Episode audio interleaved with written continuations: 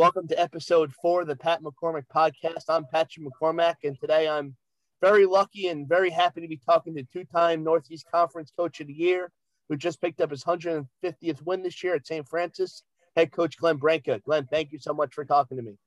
Thanks for having me, Patrick. Coach, we'll go right into this year, and it was a challenging year for everyone around Division One and all the divisions in basketball. How do you feel the year went for your team? Uh, you know, it was an interesting year. Um, we, we got a late start, um, uh, strung some practices together, then then played two games in like 37 days, and then 11 games in 22 days. So it was it was pretty challenging for the kids. I thought they did a good job of hanging in and staying focused and, and finishing up the year uh, pretty well mentioned those that gap in games. How do you make sure your kids are prepared for game day when there is such a long period of time without the games being played? You know, it's hard. You you, you really don't know. It's it's a guessing game. It's uh, you try to have good practices. Um, I thought we were in a pretty good groove, and then we got shut down uh, with a false positive about a week before we started up again. I thought that kind of threw us off for a while, and then we got back uh, and got back in in the flow you know, maybe a week later and started playing pretty well. Did you take any bright spots from this year? Yeah, I, I mean, I thought the kids, uh, you know, did a good job. I thought we had some guys develop and get better and really improve as players from the previous year. I thought um, some of the new guys did very well. Um, and I, I, thought we, we had some really good wins. And, uh, you know, it's just a strange, strange year. Um, but but I thought all in all the kids did a pretty good job. How was it on the road? Because normally you would travel, take a bus trip out, have a team meal. The kids will stay in a hotel. You have another meal, go to a shoot around. I'm assuming the road wasn't the same because you wanted to keep the kids away from catching the COVID virus. Correct? Yeah, it was a little different. Um, you know, we usually eat our team meals together uh, or or go out and eat it together. So we had to get like individual meals and just deliver it to their rooms. And they kind of just never left their rooms. They kind of stayed in there, ate whatever. Um, there wasn't much preparation between game one and game two of the back to backs because, you know, you were limited and, and space and where you could meet and things like that. There were no shoot arounds. Uh, you really didn't get to, to walk through on the other team's court or shoot uh, day of either game. So it, it was a little different. It was a little different.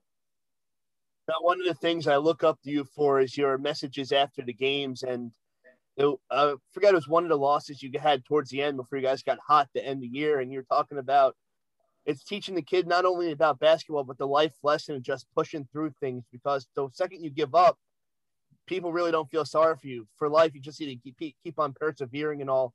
How important do you feel like that message is for student athletes and even people going through this tough time? Well, look, successful people learn to deal with adversity. Um, nobody in life gets things, you know, their way all the time. And you're going to have to deal with some disappointment. You're going to have to deal with some failure. You're going to have to deal with some tragedies. Uh, one of the things I like about coaching is everything on the court relates off the court.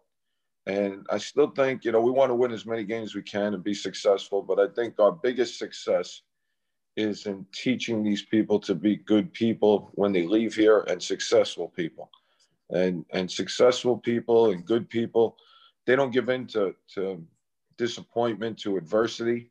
It, it makes them stronger and they find a way to be, you know, to get through it and, and come out of it in good shape you guys ended the year on a groove, like I mentioned before. What was going right going into the end of the year?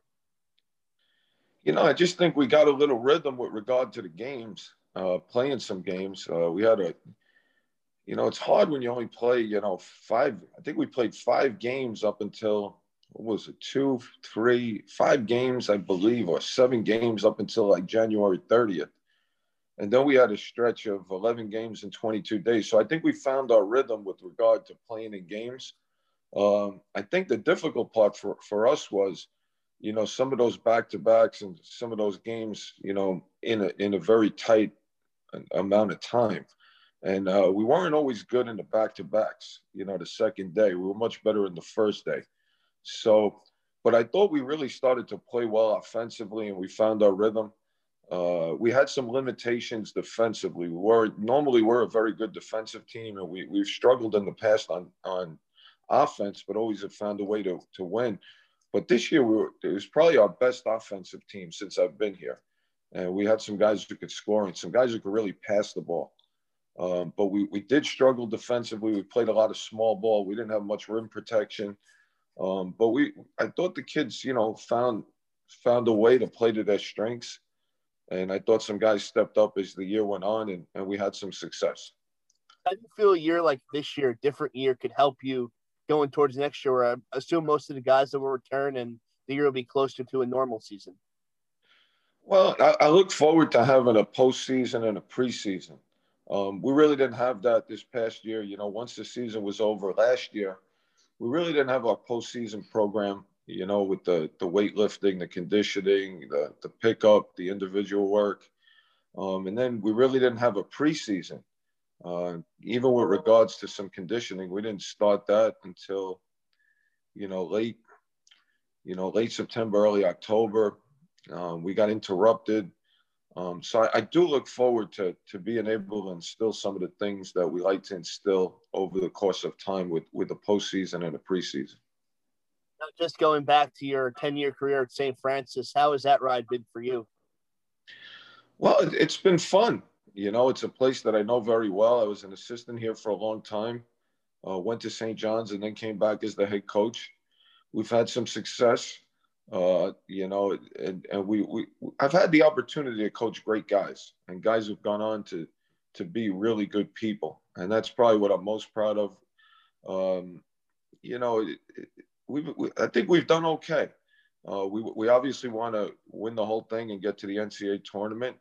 Uh, I think, you know, you got to build towards that every day, but you need a little luck with that as well. And, um, you know, eventually it'll happen, but we just got to keep working at it and grinding every day and try and put the right pieces together to get, get to where we want to go.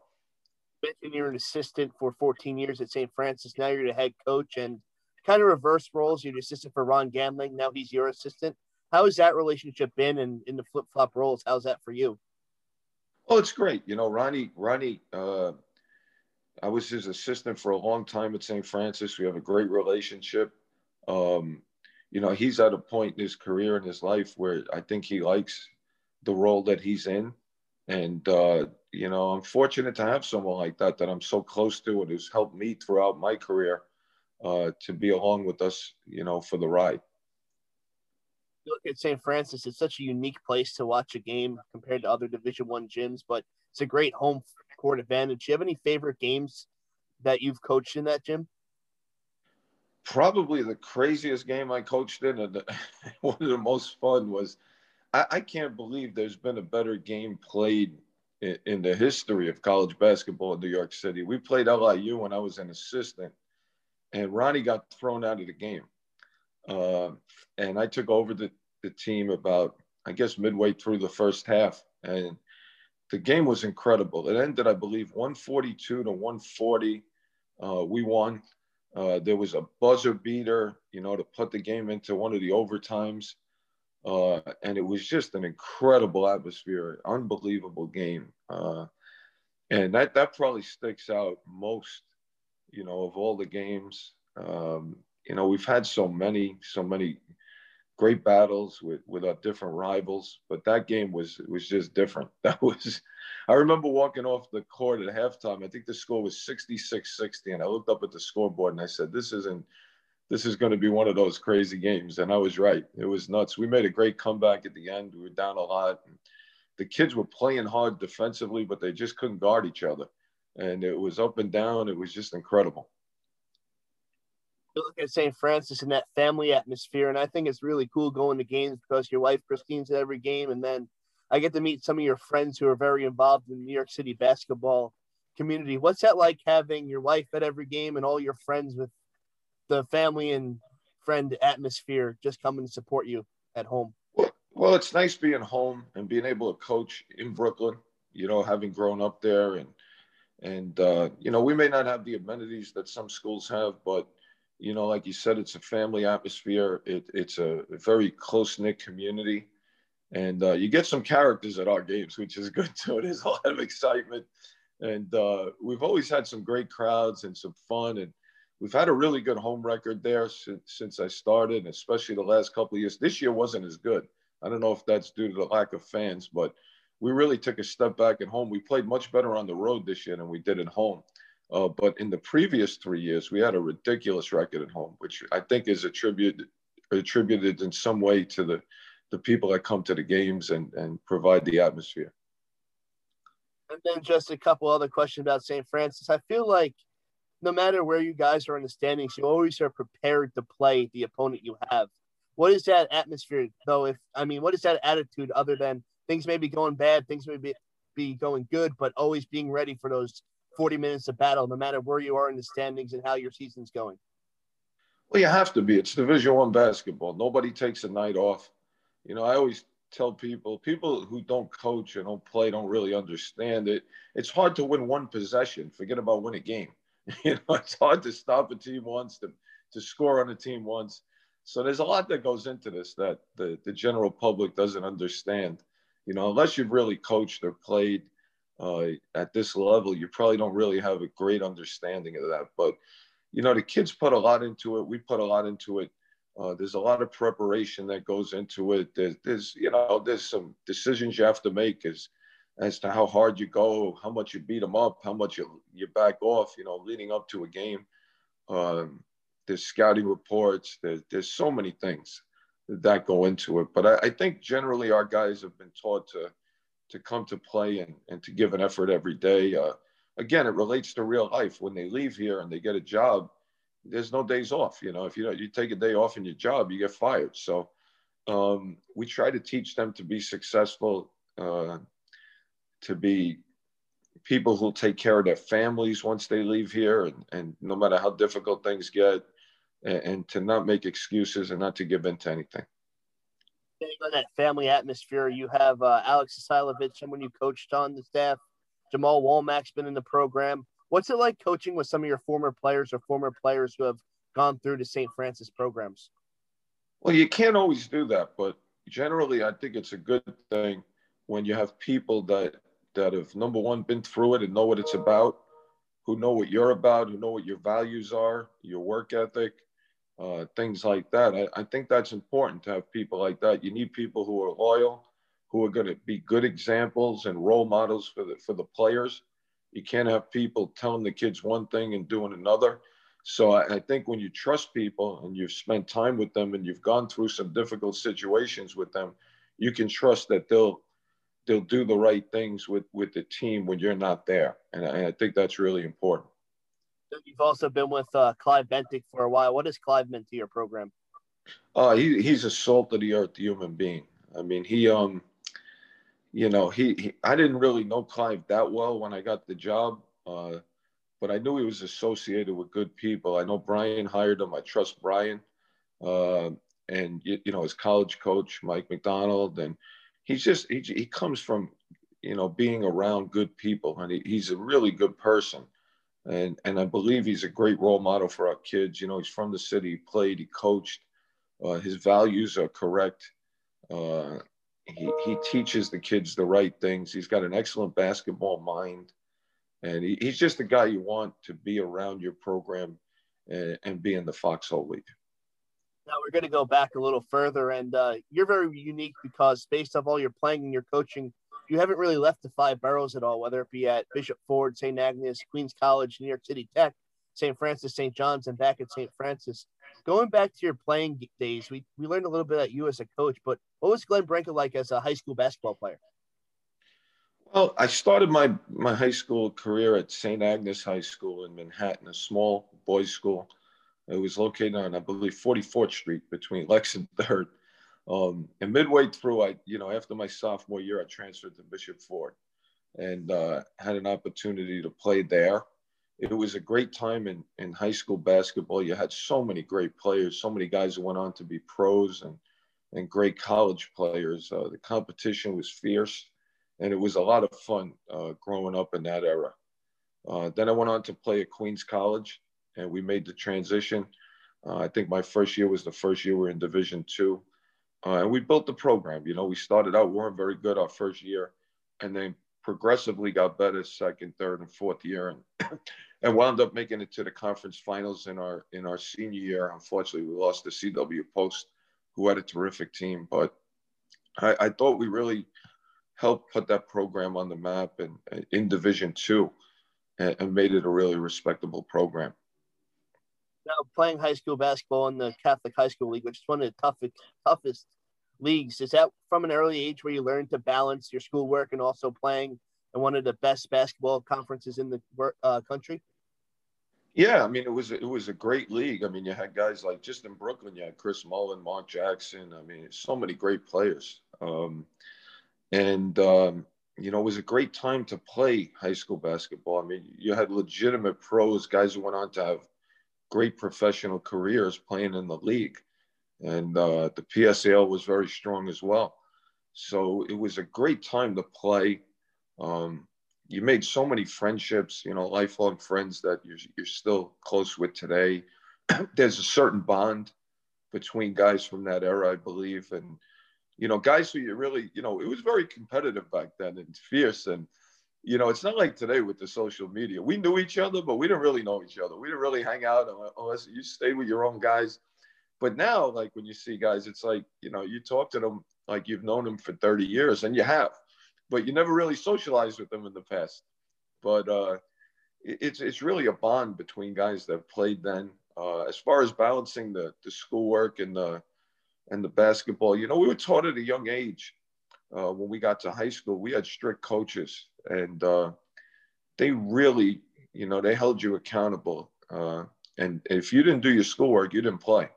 And most guys had a little more interest in playing than they did in schoolwork, so they they did the schoolwork in order to play. Um, but we, you know, I always tell guys, you got to get a degree. It, it's going to open doors for you. Uh, I believe every kid that's played for us for four years has graduated. That's something we're very proud of. We don't want guys just passing through and, and playing ball and not not getting a degree. I mean, look, at that age, a lot of times you don't really know what you're interested in. You don't even know what the degrees will lead to. Um, but what you what I know is you need that degree to open doors and to make your life better. So that's what I tell kids. And, you know, we, we make sure that guys get their degree. It's been instilled in me since I was younger, and I believe it's my job to instill it in the guys we coach then you go to Queens College and you develop a uh, friendship with uh, Norm Roberts, who ended the coach St. John's. How was your relationship with Norm, and uh, how did that lead to you getting that job at St. John's? Well, it's great. You know, me and Norm played four years together at Queens. Uh, we're lifelong. Well, we're friends since college, um, and we're still friends today. You know, we probably talk three or four times a week. Um, so it was funny. You know, I knew he was interviewing for the job. Um, he had told me, you know, he might get it. And then there was some things in the paper that said somebody else was getting it. And I, I didn't know what to think, but, you know, I was holding a workout when I was an assistant at St. Francis. And I got a call from Norm. And he goes, you know, I'm in New York. He goes, uh, can I come over and stop by and see you?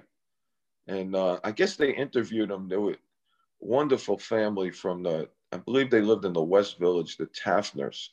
Um, who were just great people. They were they were big supporters of St. John's, uh, wonderful people. And I guess they interviewed him at, at their house because they didn't want any media coverage and stuff like that. And I get Norm's not great with directions, so I don't even know how he found the place, but he um he told me he wanted to meet. So he came by the the practice and I introduced him to the team. And then we went to lunch and he goes, look, he goes, I'm going to get this. He goes, are you ready? You're going to come? And I was like, I was kind of caught off guard and it just kind of happened really quickly.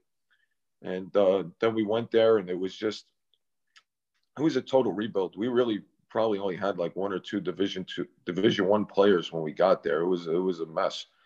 Uh, but I thought Norm did a great job of stabilizing the program, dealing with the probation from, you know, what went on before he got there, and and just kind of getting the thing right and, and instilling the right values in the program. And uh, you know, it was a fun time. It was it was a trying time because we never really got a chance to enjoy it. It was a lot of hard work uh, in building it up, uh, but I, I, think that the program's better for it. Didn't really get to enjoy it, but what was that like? You didn't leave the five boroughs, and you were able to coach at Madison Square Garden and in Queens as well. What was it like enjoying that journey while still at home? Look, you know, it, it's it's not something most people get a chance to do. In this business, you usually got to pack up and you know move around the country. Um, you know, I had a great life. You know, you know, even after college, you know, I was I had all my friends. You know, I was coaching. Um, I, I had taught and coached for a while prior to becoming full time, but I had a great life. I had all my buddies and family, and I never had to leave that. And uh, basically, you know, when I when I've worked at St. Francis, I get on the expressway going a couple exits one way, and when I was at St. John's, I cut on the expressway went a couple exits the other way. So um, it was very, very, you know, odd to be able to do that in this day and age of coaching. Um, but it, you know, I, I've been fortunate. I've been fortunate to be able to do that, to be able to do it in my hometown. Uh, you know, I have so many friends and family here uh, it, has been rewarding. Started coaching uh, back in 1988 at New York City Tech. How did that come about? And when did you realize you wanted to coach college basketball or basketball in general? You know, I always wanted to coach. I probably, you know, I, I probably missed the missed coaching high school. I would have liked to have done that as well. I think you can get to the kids a little earlier, help them achieve their goals. But it's funny, you know, when I graduated from Queens College, um, we used to have great runs on Thursday night in in the gym up there, we had really good players, and it was a lot of fun. And uh, my old assistant coach, uh, Mike Eisenberg, may he rest in peace. You know, he passed away unfortunately uh, at a young age. Great guy. Um, came to watch one of the runs on Thursday night, and he said he was, you know, going to become the coach of New York City Tech. So he said, he said, uh, I said, really? I said, you need an assistant? He goes, yeah. He goes, you want the job? I said, yeah. He goes, you're hired. So that was it. And, uh, you know, I spent a few years with him at Queens where he was the assistant. We had become good, you know, close. And uh, he was just, just a great guy. And, uh, you know, it just went from there. And then, uh, you know, spent a year there, had a great time. We had some great guys and, and really enjoyed it. Who are your biggest influences that impacted your career? Uh, you know, there's so many. I, I think everyone who's coached me, uh, you know, my first high school coach, John Conboy, another guy unfortunately passed away tragically very young. Uh, he instilled a lot of things in me, both on and off the court. And, you know, when you're younger, you know, I think the first person to get to you, if they're going to teach you the right things, is really important. And he didn't he didn't tell me what I wanted to hear every time. He told me, you know, what I needed to hear.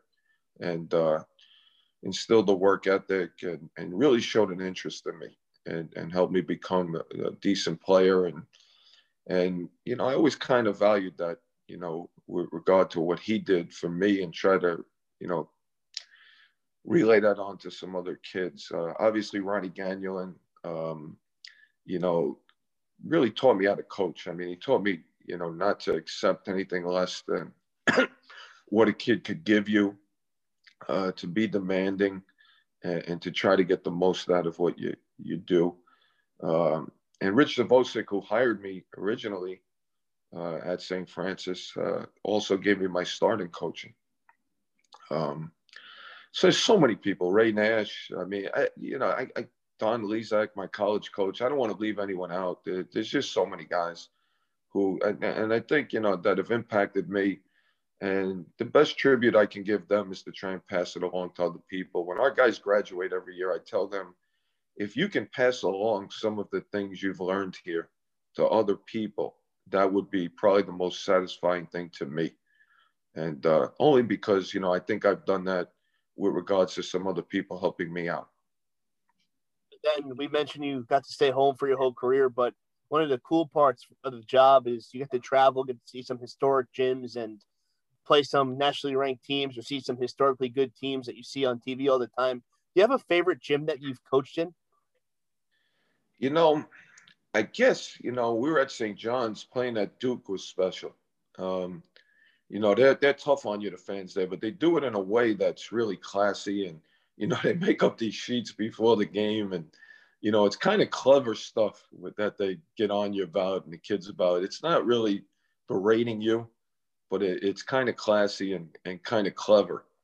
And uh, just the atmosphere there is just incredible. Um, so I think that would be one place. Uh, also, um, you know, we almost beat Syracuse in the dome uh, one year when I was the head coach at St. Francis, and we had we had the lead up until about a minute to go, and I think they were ranked number one in the country that year for about six weeks. That was incredible. I really thought we had a chance to win it, um, and uh, you know they they I think they took the lead with about 30 seconds left in the game or something like that. And that, obviously, when you when you can silence 25,000 people for about 38 minutes, 39 minutes, that's that's a pretty rewarding uh, experience. But that that's an incredible place as well. But uh, you know, I've been pretty obviously the garden. The garden is a special place, and and when it's packed and and and it's rocking, there, there's no place like it. So, you know, I would say those three places. I'm probably missing a few. Um, you know, our gym's been, you know, I mean, that playoff run we had a couple of years ago when we went to the finals, I, have never seen an atmosphere like that. I, I, don't even think Duke was like that. Um, that was just incredible. I mean, the school did a great job. We had the kids under the basket. I mean, you couldn't get a ticket. Our friends calling me, telling me they're calling ticket brokers. brokers don't have these tickets. So it was, uh, that might have been the, the greatest atmosphere I've ever seen in college basketball. I was at that Syracuse game, which is really cool. I was sitting behind one of the baskets, and that just describes your brand of basketball. You play for every stop, you play hard nosed defense, you take care of the ball, and you had a chance to be the top team in the nation. Also, that 14 15 run was unbelievable. A lot of fun to be part of. You mentioned you're friends with Norm earlier, and uh, as a coach, you watch a lot of film. Do you follow the NCAA? I'm sure during your time coaching, it's hard to focus other than your team and teams you're going to be playing down the road. But during your free time, do you watch games? Yeah, it's kind of hard as a head coach, though. When I was an assistant, you know, if you had a scout, you might not have another scout for two weeks, so you'd have a chance to relax a little bit and, and watch some other games. Um, you know, as a head coach, it's hard because you go from one game to the next and you got to be on top of everything. So you're constantly watching tape during the season. And sometimes the last thing you want to do is watch a game.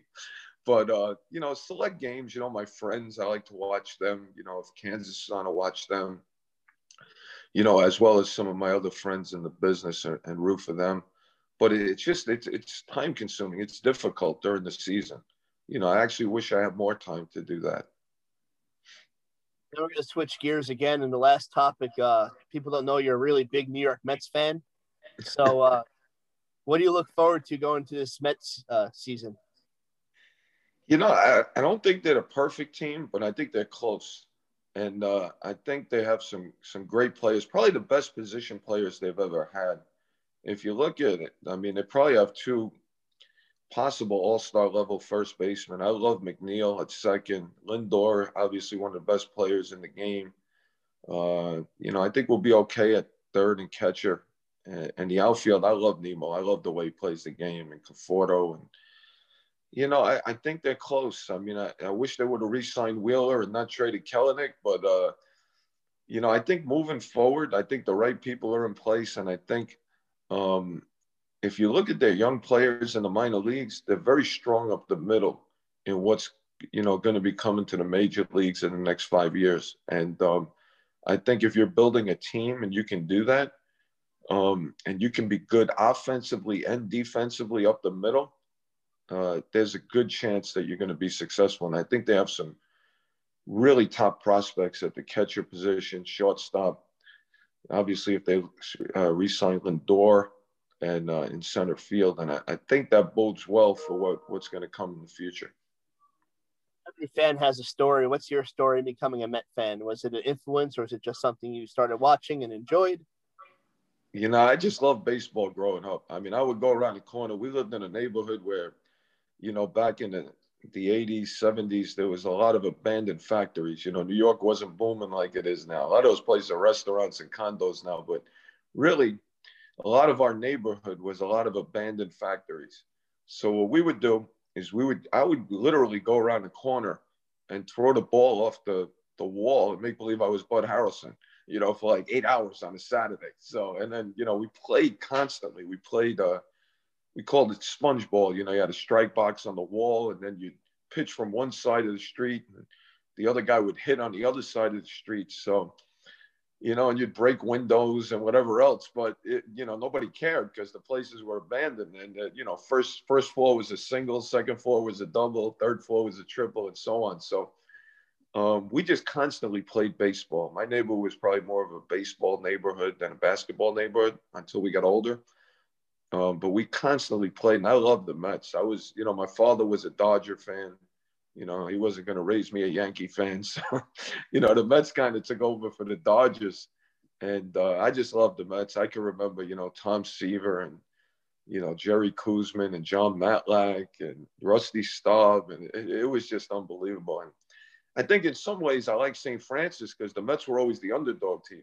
You know, and I said that when we made that run, you know, we're, we're not the Yankees, we're the Brooklyn Dodgers. You know, we're, we're the underdogs. And, um, you know, I, I just, I, I've loved the Mets my whole life. You know, been some lean years, some good years, but uh, just a big Met fan and, and really looking forward to the future with, you know, watching them and stuff. I actually watch more baseball on TV than basketball because we're so consumed during the season with our own stuff. It's hard to watch other teams and stuff, but you know, once the spring comes and your season's over, you can come home at night watch the Mets every night. It's, it's kind of fun. It's kind of relaxing. So I look forward to it to a good year from them. And was Bud Harrelson your favorite player growing up? Nah, I, I mean I love Bud Harrelson. He wasn't a great hitter though, but uh, Tom Seaver probably was. Uh, you know, as close to I never really had an idol, but close to that is you know when when I was growing up, he was he was phenomenal, and uh, just the way he carried himself, the way he pitched.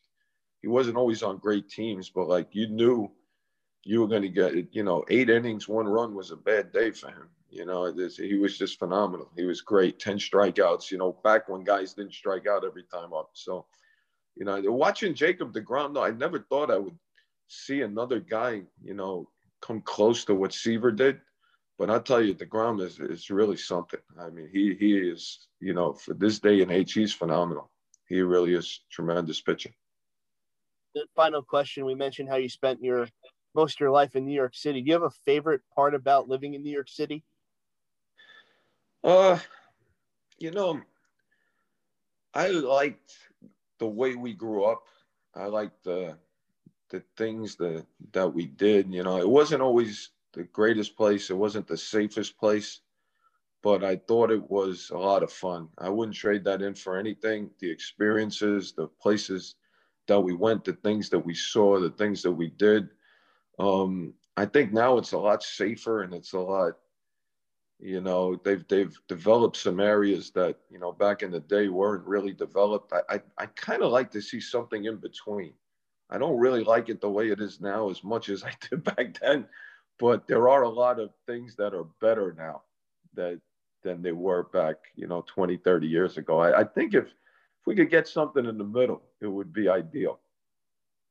Coach, I appreciate you taking the time to talk to me. I mean, one of my favorite things is to go to St. Francis work a game, see the way your teams play, and then no matter win or lose, the press conference always has something to take with you. So, and also I forgot to mention I was a basketball manager for coach my freshman year, so one of the first people I got to serve at the Division One level, and someone I really look up to. So it's really a pleasure to talk to you. Well, we're proud of you, Patrick. I appreciate you having me on, and it's great to have you at St. Francis and to be part of the family. I, I think the school's legacy is is built on people like yourself who really identify with the place, love the place, and uh, you know, lifelong, you know, terriers. So, you know, we're proud of you, and uh, we look forward to many great things in the future from you, and and also for you to carry on that legacy uh, as other people have in the past. Thank you, Coach. That means a lot. Thanks, Patrick. Thanks for having me on. Okay, and I will see you soon. And who do you who do you owe everything to? we got it without Dan Nigro. there you go. All right. All right, Pat. Have a great day. Okay. You too, Coach. Take care. Bye bye. We'd like to thank head coach of St. Francis Brooklyn, Glenn Braica, for coming on and sharing his stories of his career, being with the Terriers, and also being a giant New York Mets fan. Uh, also, we'd like to thank you for your support of the Pat McCormick podcast. Don't forget to follow us on Twitter, Instagram, Facebook, and we'll see you next time.